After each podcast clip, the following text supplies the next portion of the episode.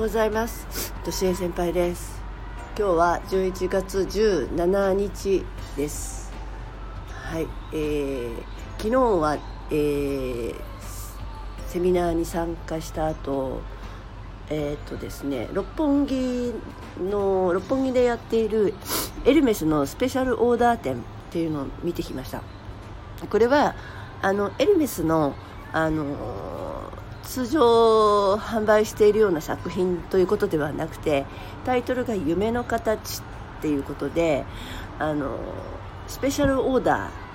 ーなのものなんですよねあの家具だったりこうこういうものが欲しいっていう最初に始まりが「あなたの夢は何ですか?」What is your dream? っていう扉を入っていたところでこうもうそこからエルメスの世界観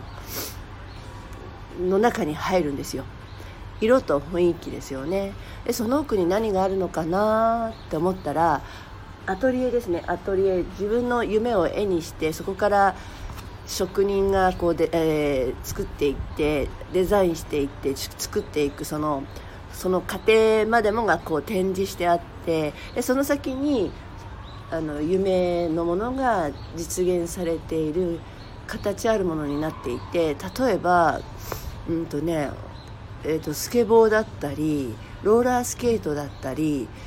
遊びですよね。遊びのものだよね。あの車もちろん車だったりオートバイだったり私感激したのはこのねおもちゃなんですよね。あのサッカー版みたいなやつですね。だからおもちゃがだったりそれがあのもうスペシャルオーダーで、まあ、エルメスで、えー、作ったという作品展なんですよ。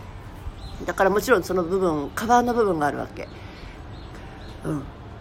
すごいそれすごい素敵でした。もう抽象的すぎる素敵っていうのはあこういうのがあったらいいなっていうのを、えー、実現させたっていう世界観なんですよね。もちろんそれは価格で言ったらもう私たちは手が手が出ないぐらいの 価格値段なんだと思うんだけれどもあったらいいなと思うもの想像ですよね。頭の中で想像して夢見たものをそれを実現化されるさせる人たちっていう世界観があのこのエルメス店であったのでもうそろそろ終わりかな。これ無料なので行けたらいいと思います。そこに入るとだから全てがその色形香り雰囲気ですよね。あと音。で五感でエルメスの世界観を感じられたと自分では思ってるんだけど、うん、そんな空間に行ってきました。まあ一言で言ったらおしゃれだなーって感じです。はい。まあそれは置いといて。でではじゃああの今自分が執筆している本の原稿を少しずつ朗読しておこうと思ってます。はい。では第1章の第1節女性は母親というアイデンティティ以外がない。よく女性は自分のアイデンティティを持ちにくいということが言われている。家庭の中で家族の世話をするだけの生活は確かに自分らしく生きるという人生からは程遠いかもしれない。しかし私はそうは思っていない。ただ女性は母親以外のアイデンティティを持ちにくいと考えている。どういうことか。女性は社会社会的に見ると結婚するのが当たり前子供を持って当たり前という風潮の中にいる。男女共働きが普通になった今でさえ世の中の専業主婦への思い入れは大きいし女性は結婚して出産したら正社員ではなくパートで働くといった空気も強い。そういう中で出来上がってくるのが自分の役割は家庭の中で子育てや家事を切り盛りすることなのだという母親としてのアイデンティティだ。最近よく親離れできない子供ではなく子離れできない親のことが話題に上る。これは子供が離れてしまうとそれまで生きがいだった子育てという活動がなくなってしまいどう生きていけばいいかわからなくなることに起因する。つまりこの子離れできないという現象は母親としてのアイデンティティしか持っていない人が陥るものなのだ。母親としてのアイデンティティしか持っていない女性が陥る問題はそれだけではない。子供を過度に拘束したり逆に過保護になってしまったりというのはその最も分かりやすい例だ。他にも受験や習い事など自分の夢を子供に押し付けてしまうといったものも母親アイデアイアイデンティティの問題の一つである。私は多くの親子を目にしていく中でこの問題の深刻さを目の当たりにしてきた。母親としてのアイデンティティしか持てない女性というのは子供を苦しめるし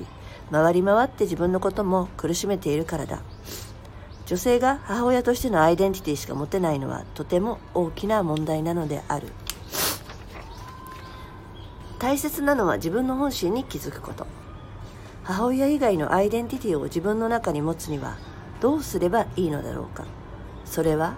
自分の中の本心に気づくことである。女だけしかいない女性社会ばかりで生きていくとどうしても周りの人に自分の意見や行動を合わせてしまいがちだ。それこそ食べるものも一緒行くところも一緒挙句の果てにはトイレまで一緒に行くということになっていく。そんな中では自分の意見というものは言いづらいしずっと自分の意見を抑えているとそのうち自分の本心が分からなくなってくる。それでも人間というのは本心に逆らい続けて生きるのは無理な話だ。あるところで本心を抑えて生きていたら別のところで発散したくなるのが人の常だ。母親としてのアイデンティティが持っていない人であればその発散が子供に向いていく。ご飯を早く食べなさい。遅刻しないように朝は早く起きなさい。お風呂にきちんと入りなさい。勉強をしっかりしなさい。などなど。子供を叱ろうと思えばネタはもうたくさんある。しかしよくよく考えてみれば子供が何何もできないのは当たり前。子供には子供の事情がある。早く起きないのは学校に行きたくないからかもしれないし学校に行きたくないのは嫌な先生や友達がいるからかもしれない。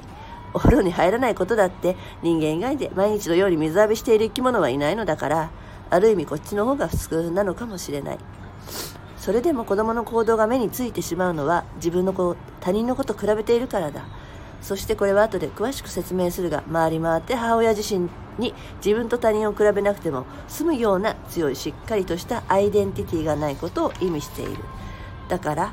子供が幸せに育っていくためにも母親自身が母親という役割以外の自分のアイデンティティに気づく必要があるのだ。はい。というところで、えー、今日は自分のアイデンティティって言葉が何度も何度も出てきてこれちょっともうちょっと整理はしようと思うけれどもなぜ、えーと、子離れができないかということに対して私が思うのは母親っていう役割しかないからですよね。当然その役割に没頭しなきゃいけない時期もあるんだけれども子供は成長します。成長するっていうことは親も成長しなくてはいけない。子供が自立していくのとともに親も自立していかなければいけないから子供に関わるものをどんどん薄まっていかなきゃいけないところをそれしかないと逆にどんどんどんどん濃くなるって濃密になってしまうんですよね。関係性が、うん、その話をしてるんですよ、うん、まあじゃあここまで かな。えまあ、なぜこういう話をしているかっていうと私はもう毎日毎日何十組何百組のあ母と子の関係性を見ている中でもう大体がの何かことが起こると根源はそうなってくるんですよね。子供に問題があるんではないということ。子供に課題があるということはなくだって成長途中の子供だもん。できないことがあって普通じゃん。でもそこに対して、えどう関わるかという親の方の課題なんだなっていうことをひしひしと感じていて、えそれが父親よりも、まあ、やっぱり母親なんですよ。で母親っていうのは女だからっていうことで私も女だからなぜそうなっていくのかっていうのを自分の中で研究したまあ研究した結果の論文みたいなもんですけどね、うん。まあ、言えるのは母親っていうのはあくまでも役割であるから自分自身全てじゃないっていうことですよ。社会に出て仕事を持てばその役割もあるでしょうし何か違うコミュニティに行けばその役割があるでしょうしっていうところをたくさんたくさん持ってた方がいいっていうことです。だっていずれ子供は大人になって巣立っていってそこで自分の家族を持ったりコミュニティ持っていくんだもん。ね子離れできなければ自分自身母親自身も幸せにはなれない。です。はい。ではまた。